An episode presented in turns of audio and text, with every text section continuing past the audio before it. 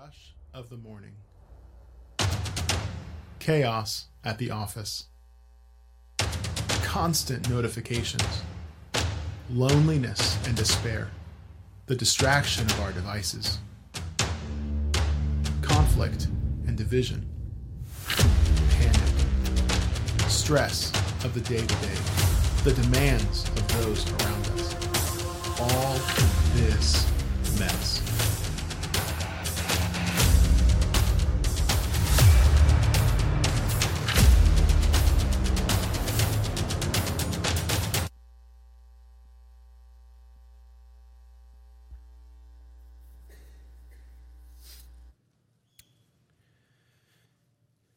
If I were to reach into this box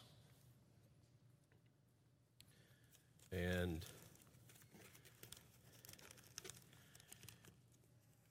this happens. Cool. What would you typically suggest that I do next? Good idea. Yes. Because if one is good, a second is great, right? I mean, we all know, I think most of us would agree, more is better. I mean, when it comes to cash, I don't think it's hard for me to get you to say that more is better. If that means salary, more is better. If that means more sales, more is better. If that develops into a status, more is better. If maybe that then means more square footage, more is better. I think that most everyone would agree that more, two handfuls, is better than one. But today I'm raising the question. Today I'm asking, is there ever a case where perhaps one handful would be better than two? That's the question. I'm grateful that you're here. And so I want to say welcome today. And along with a welcome, Happy New Year. Happy New Year. I hope you had a great Christmas, but I hope that you're having a Happy New Year. How crazy is this? 2023. Got to get used to saying it, right? And I say that's crazy because as a kid, I remember in school, it was probably math class or something, where they made us calculate how old we would be in the year 2000. Anybody else have to do that? Like you're in school, they're like, how old will you be in 2000? And I remember the conclusion. I'm going to be old in the year 2000. I'm going to be like 32 or something like that. Almost like, that's almost Jesus' whole life, right? It'll be over. And now we're at 2023. You do the math. You do the math. But I'm not complaining. I'm actually grateful because I am blessed much. Truly am. But the one that we're about to hear from this morning, the words that we are about to read, are also written by a man that was incredibly blessed. His name was Solomon. He was actually a king. He's one of the kings of Israel. He was King David's son. And we know that Solomon was incredibly wealthy.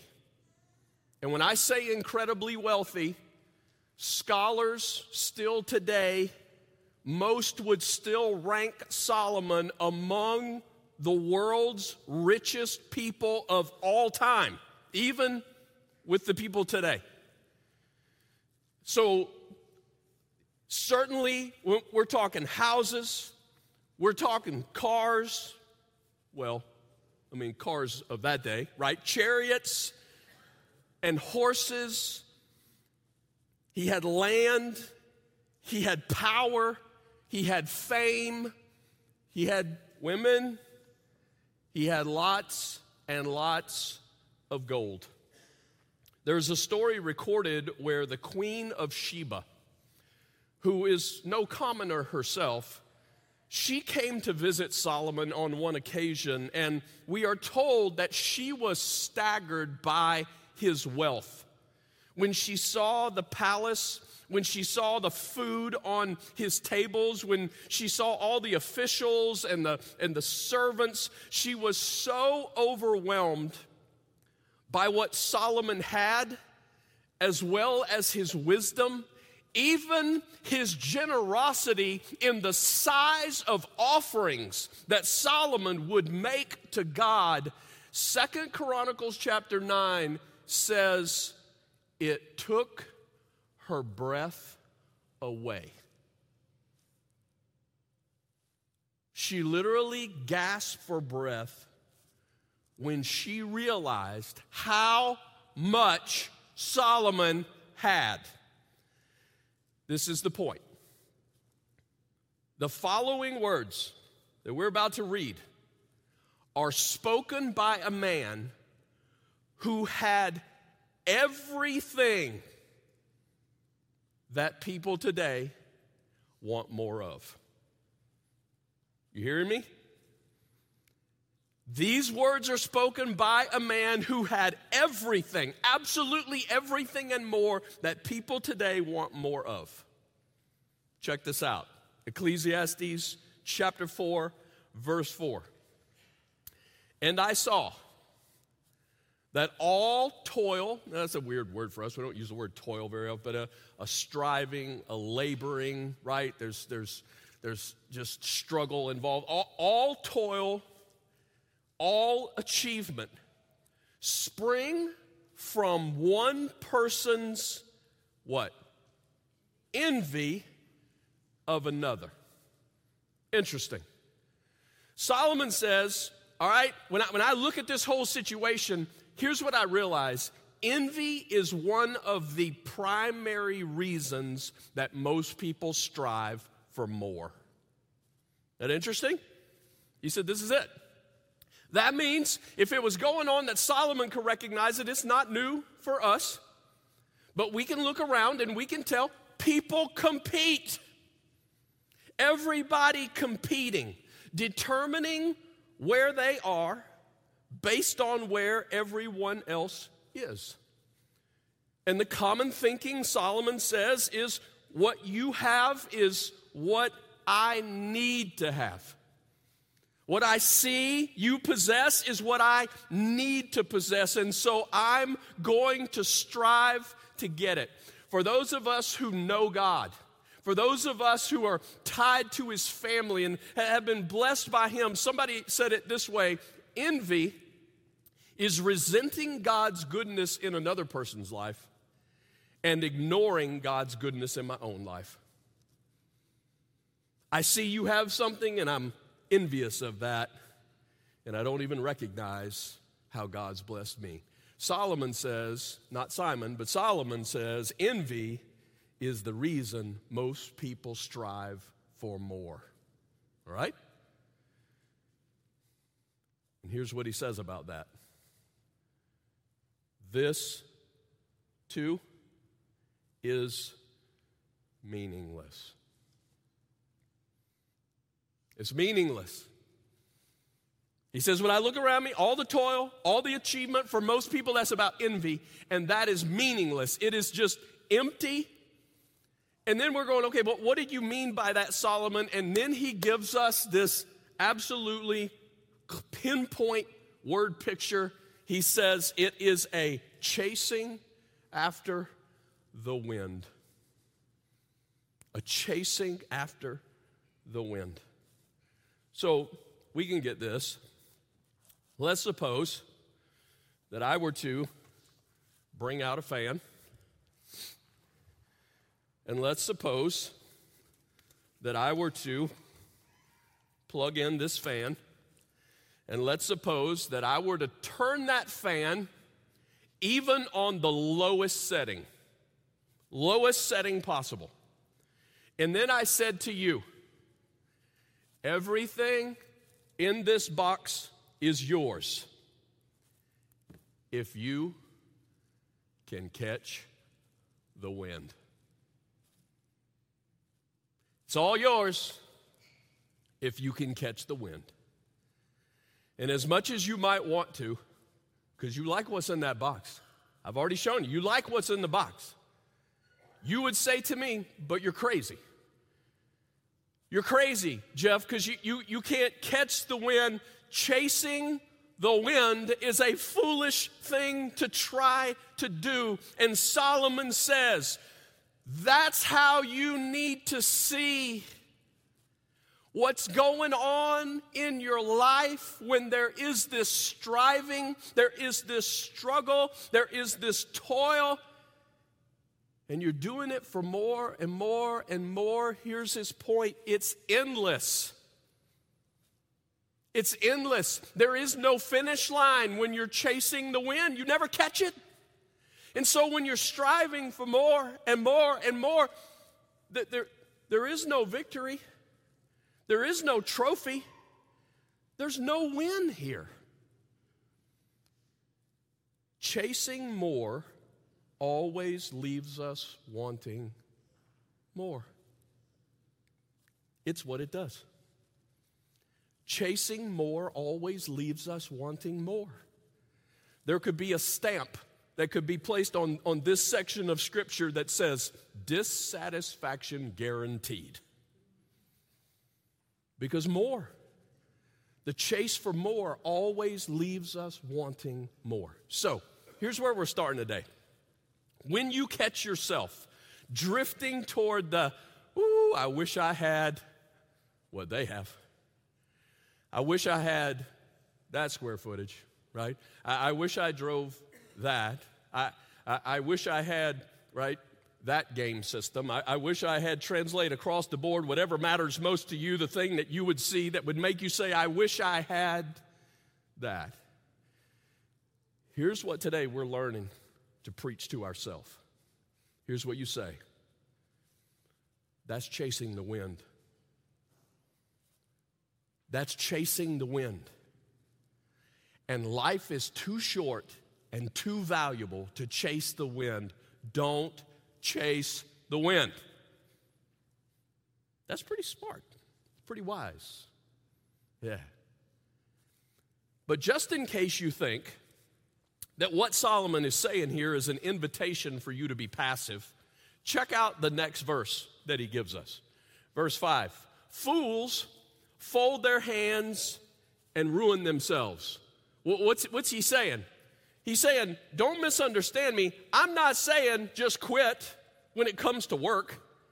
I'm not saying just don't do anything, stop working, right? It's kind of the idea of if I can't catch the Joneses, then why even try?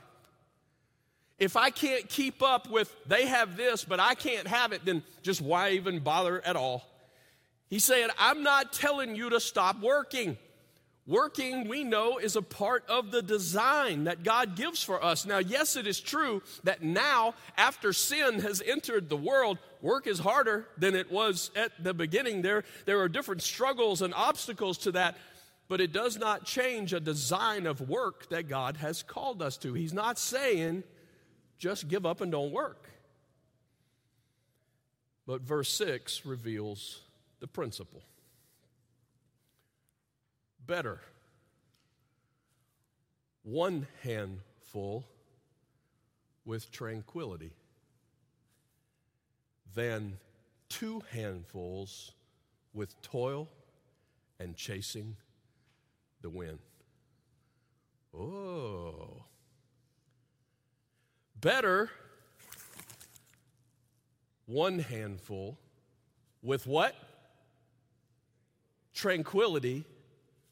Than two handfuls with toil and chasing after the wind.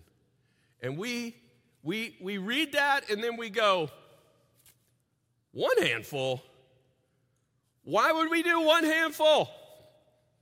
There's at least two handfuls in the box, right? That's not the way our culture operates. We know that it's about more. And Solomon is saying to us, please listen.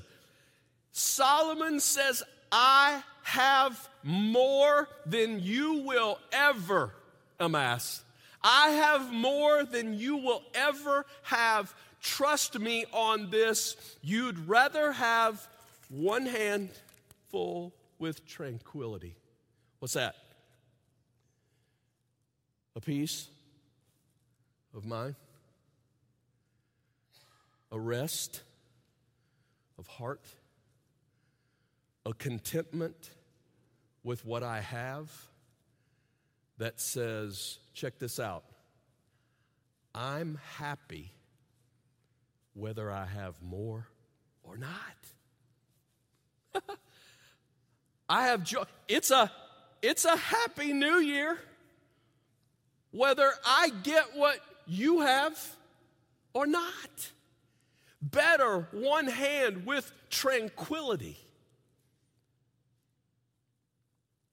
If you're going to play the more game, you got to realize how many triggers there will be in your life, right?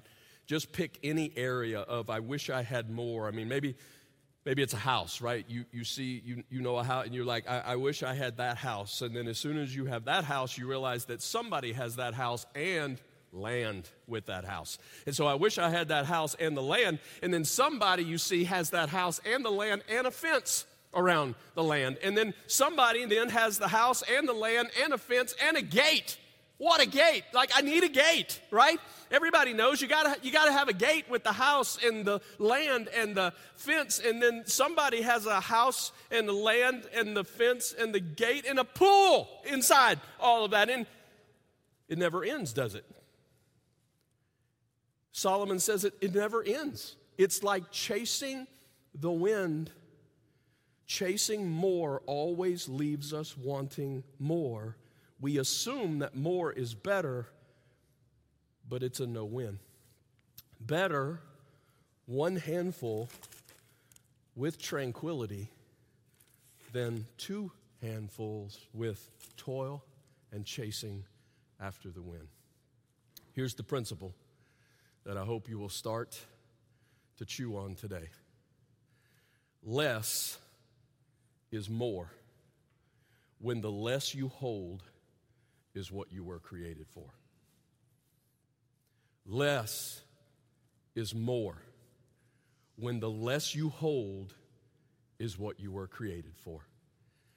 When we play the game of look what they have and I wish I had that, what we are disregarding is what we claim to be a sovereign God who blesses each of us according to how he desires us to steward what he gives us. And yes, we are to work hard. It doesn't mean that we just sit back with our right legs crossed and like, no, we are to work, but then he blesses us and he blesses each according to what he deems is best. And we are just bypassing what we claim to be a trust in God and declaring, I deserve what they have. I want what they have. But when we come to realize that less is more, when the less you hold is what you were created for, that's when one hand with tranquility is better than two handfuls with toil and a never-ending, never-winning chasing after the wind. To understand this truth that God gives us, it really is the point of this talk series that we're going to hang out here for pretty much the month of January. We're simply calling it the blessing of less. The blessing of less. And I realize that flies in the face of a culture that just cannot even start to comprehend that in any way having less could be a blessing. But in the kingdom in which we operate, of a God whose resources is unending, of a God whose blessing is not just temporal but eternal, it is the blessing of less. So let's read a little bit more of what Solomon has to say. I mean, this guy, he seems to really be zeroing in on something here. Check out what he says in verse 7. Again, I saw something meaningless under the sun. There was a man all alone. He had neither son nor brother. There was no end to his toil, yet his eyes were not content with his wealth. For whom am I toiling, he asked, and why am I depriving myself of enjoyment? This too is meaningless, a miserable business. Now, this is why sometimes people say you can't hang out in Ecclesiastes very long. All right, we probably won't preach every week from Ecclesiastes in the book in January because you just can't handle it, right? Sometimes Ecclesiastes feels this way, but man, he's right on. What does he say? He says, first of all, I recognize there's no one in his life. In other words, there's nobody for him to pass along what he's got. Apparently, in that day, from what I read, women could not inherit. And so when he says no son, no brother, there's no male in his family who could inherit what he has. There's no rest. He says the toil is unending. It just goes on and on, this chase that I'm on. And then he says there's no contentment. No matter how much wealth that I have, I got no one, there's no rest, there's no contentment. And then he stops and does the most powerful thing. He asks himself some questions. And the first question is simply this: who am I doing this for? Who am I doing this for? Which I closely associate with the question, what am I trying to prove? Like all this striving, all this chase, like what am I trying to prove? Who am I doing this for? The younger you are, when you are willing to ask yourself this question, oh my goodness, the more hurt you will be able to alleviate from your soul. The wiser you will be able to see life. The more tranquility that could actually be present for you. Who am I doing this for? There are people who are, right? They are grown many years, lots of birthdays, and they are still doing what they're doing in order to somehow compete with a sibling. And what they have, and what I want.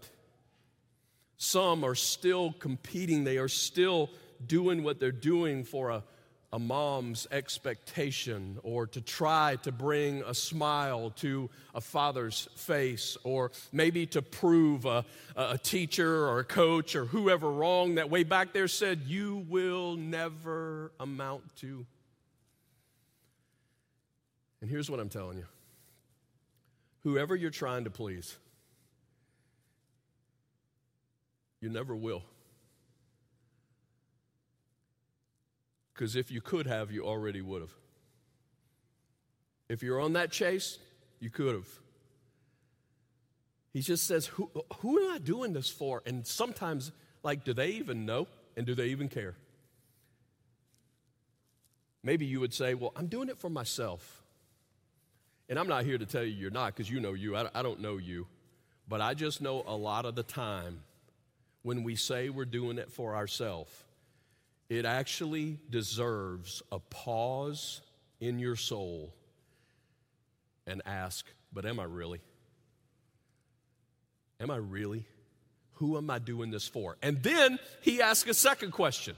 Why am I not enjoying this? Which I hope you understand that there is an aspect of Scripture where we are told God blesses us with so much so that we would enjoy.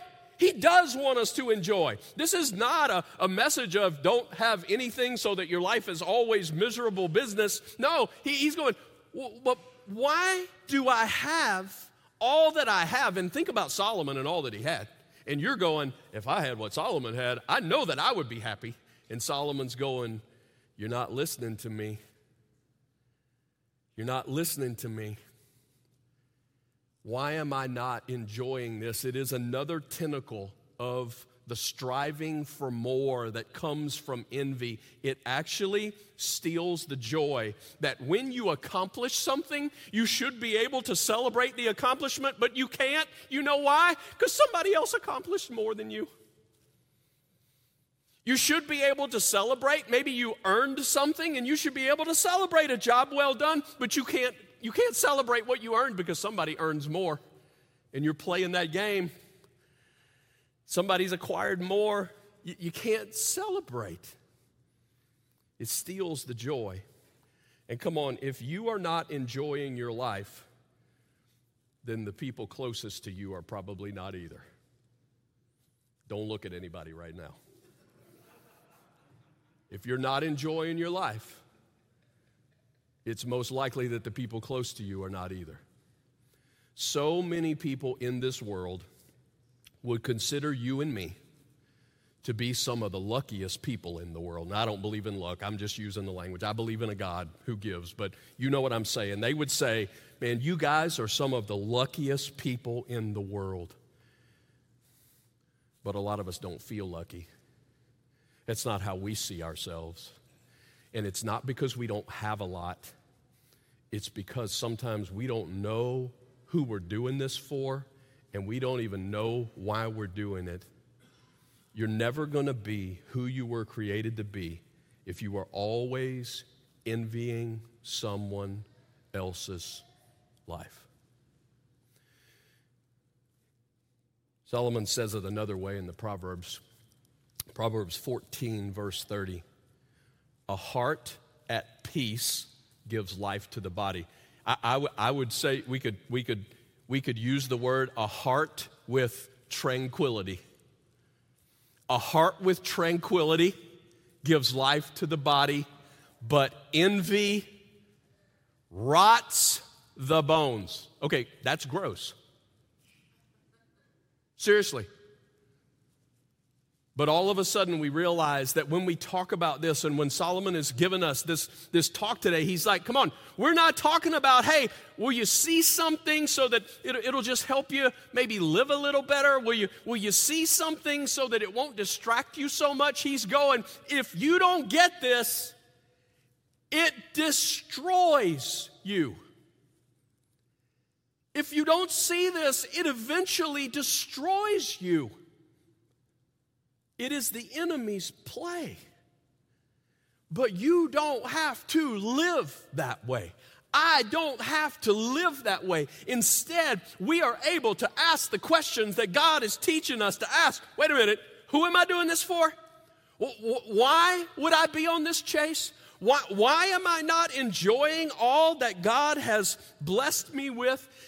And look, today, I'm just daring you to take some small steps. Like, I dare you. I dare you to just take some small steps in the context of when it comes to how much we have. Like, I dare you, clear something out.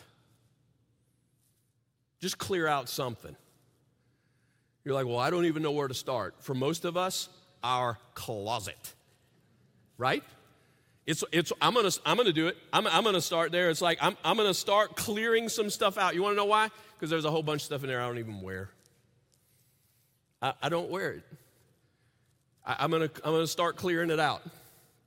And when you get past maybe your clothes closet, start then with the next storage unit that you have, right? And then we start to realize that people actually spend money to what?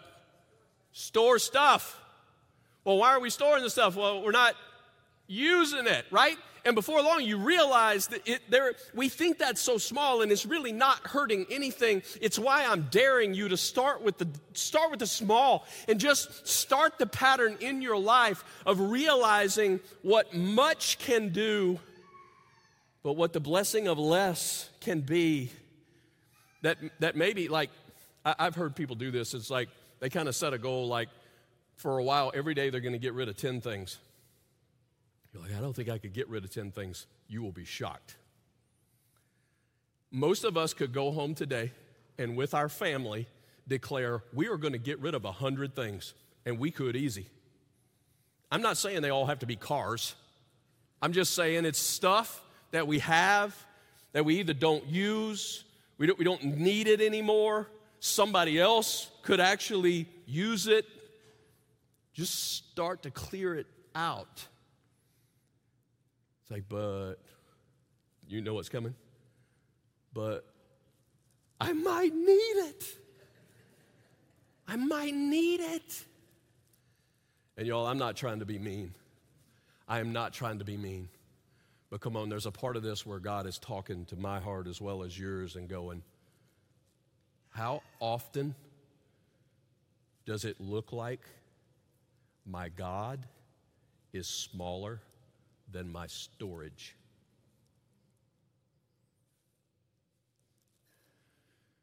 Because I'm just stuff and I don't need it anymore, but am I really afraid that if I let that go, that a God who calls me to live right that way, that he would not supply the need that I would have?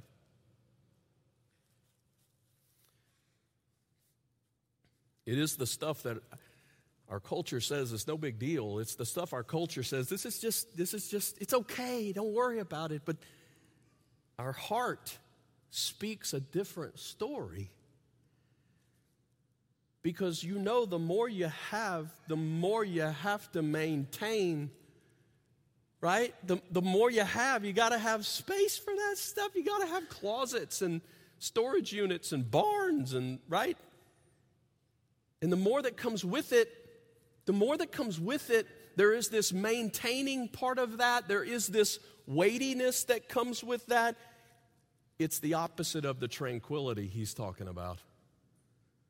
It's the opposite.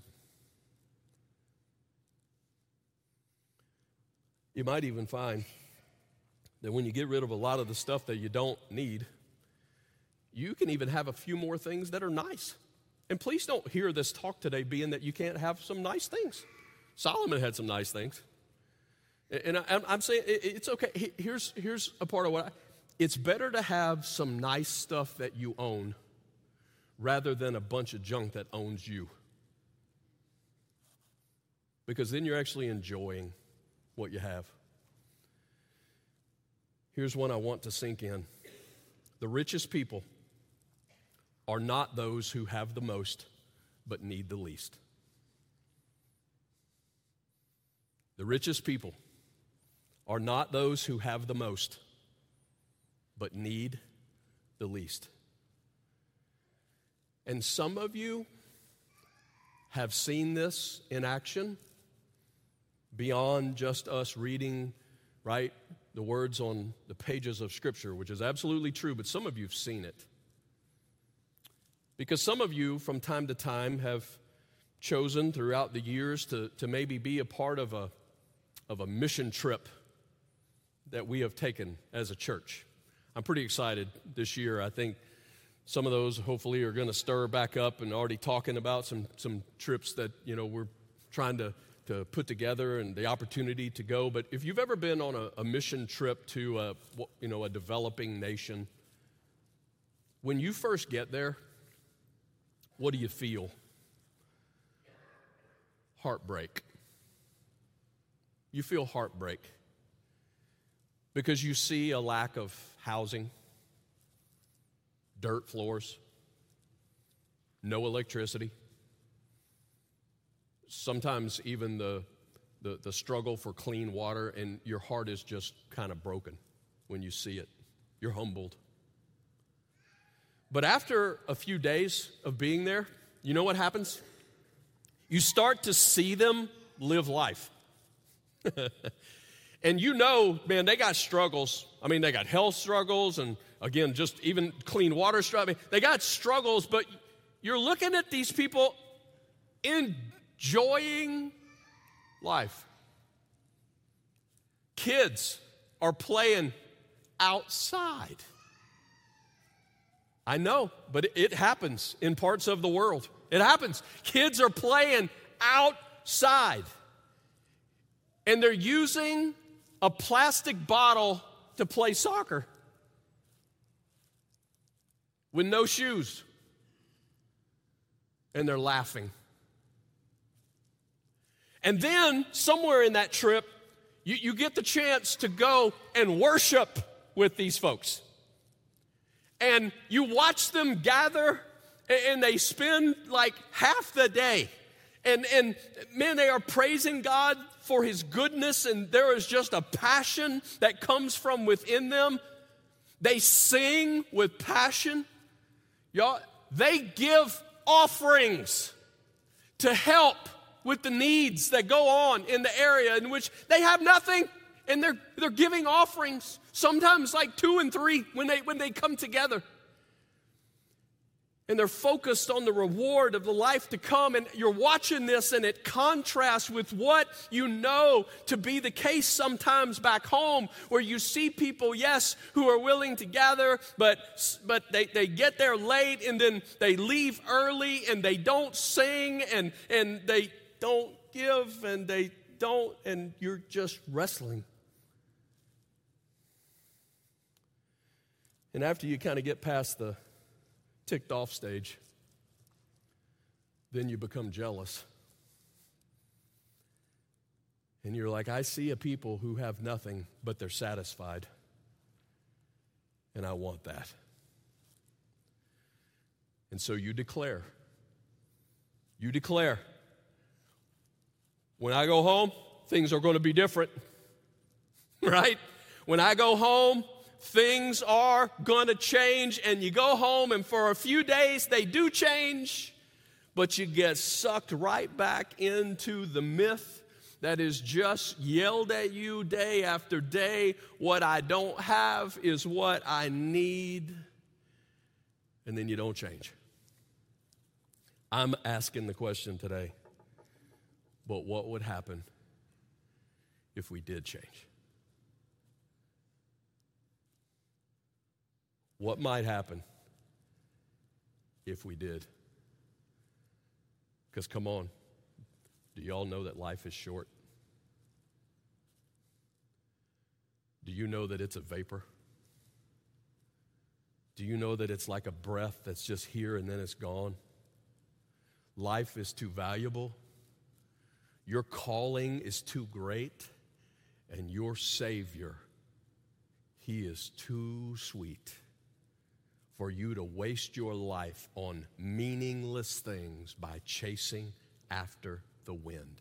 Better one handful with tranquility than 2 handfuls with toil and a chasing after the wind. Better one handful with tranquility, and another hand to be able to hold the hand of your little children as they are growing up, that you can walk with them, that you can pour into their hearts. You can spend time in the evening, right, wrestling on the living room floor. Sometimes, if both hands are full, and what it takes to maintain that much and all that is required to keep going and the hours involved, there is not the chance to hold those hands when they're little, and suddenly you wake up and realize they're gone. Better one hand with tranquility and with the other to know some really, really genuine, good friendships. You know what I'm talking about? The kind of people in your life that you just know, man, they love Jesus and they love you. They're for you, and you know that they have your back. There is just a joining of with that God has done. You know they are such genuine friends, and the time that you get to spend together, you invest in each other's lives, and you protect each other, and you fight for each other. But sometimes if both hands are full, The time isn't there. Yeah, we're going to get together one day. Yeah, we really need to have dinner, and right? Better one hand full with tranquility, and to be able to, with the other, have some right experiences, maybe right a family road trip, right? Doesn't have to be across the country, right? It's just a little family road trip. You pile everybody in the car and you go do something fun together to be able to enjoy some experiences of life. Better one handful with tranquility and a strong marriage. I'm going to let you figure out what the hand part of that would be. All right, I tell you what, how about I'm going to go with this. How about a pat? Can we do a pat? Can we do that? Yes, we can, because we're married. Because we're married. And one handful with tranquility ought to mean there's some of that instead of always at the office, always on the next call, always more time away. Better one hand with tranquility and the ability to then perhaps make a difference in somebody else's life. In somebody else's life. Not two hands clenched, having the more you get, the more you must protect, the more you got to figure out how to not lose, but instead the opportunity to bless. Better one hand with tranquility and the ability to praise your God who has given you enough. Enough, more than enough, that there's food to eat and clothes to wear and a place to live. Not a trust in a myth that will leave you chasing and never winning, but a trust in a God who supplies all your needs. Better one handful with tranquility than two handfuls with toil and chasing after the wind. It is the principle that I am praying that God will teach my heart and that He will teach your heart. It is the blessing of less. The blessing of less.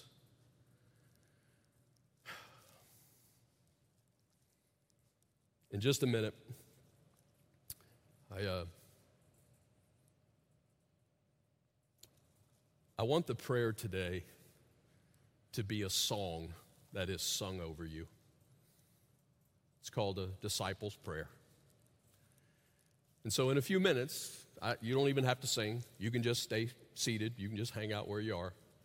And let this be a prayer that is being sung all over you, but also that as you're hearing it, one that you are internalizing and you're asking, God, will you help us? But before we do that, here's what I want you to do. I want you to take advantage of the fact that you are here today and not alone.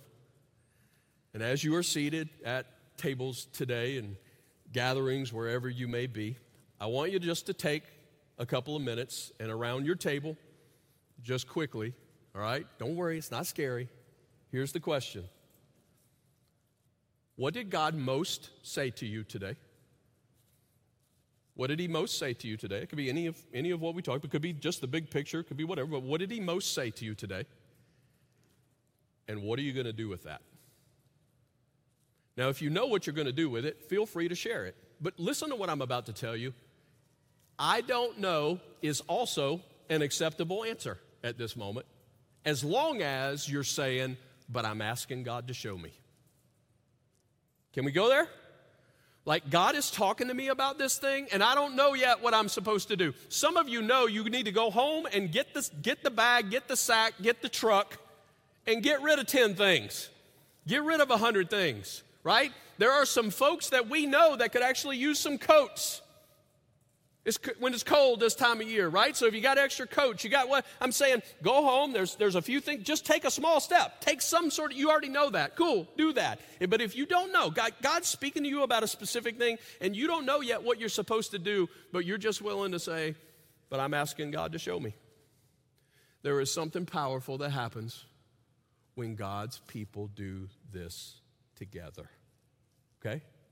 Take a couple of minutes. 30, like nobody ought to be talking more than 30 seconds or so. Just a little bit. Here's what I'm doing. And just round the table real fast. And then they're going to sing this prayer over you. And I pray for you a happy new year. Not the same old chase. Not the same old toil. Yeah, you got to work, and sometimes work's hard, but not the same old feeling of endless. You never quite catch whatever it is you think you're after, but I pray for you. A happy new year. Tranquility, and a trust in the God who supplies what we need. I love you guys.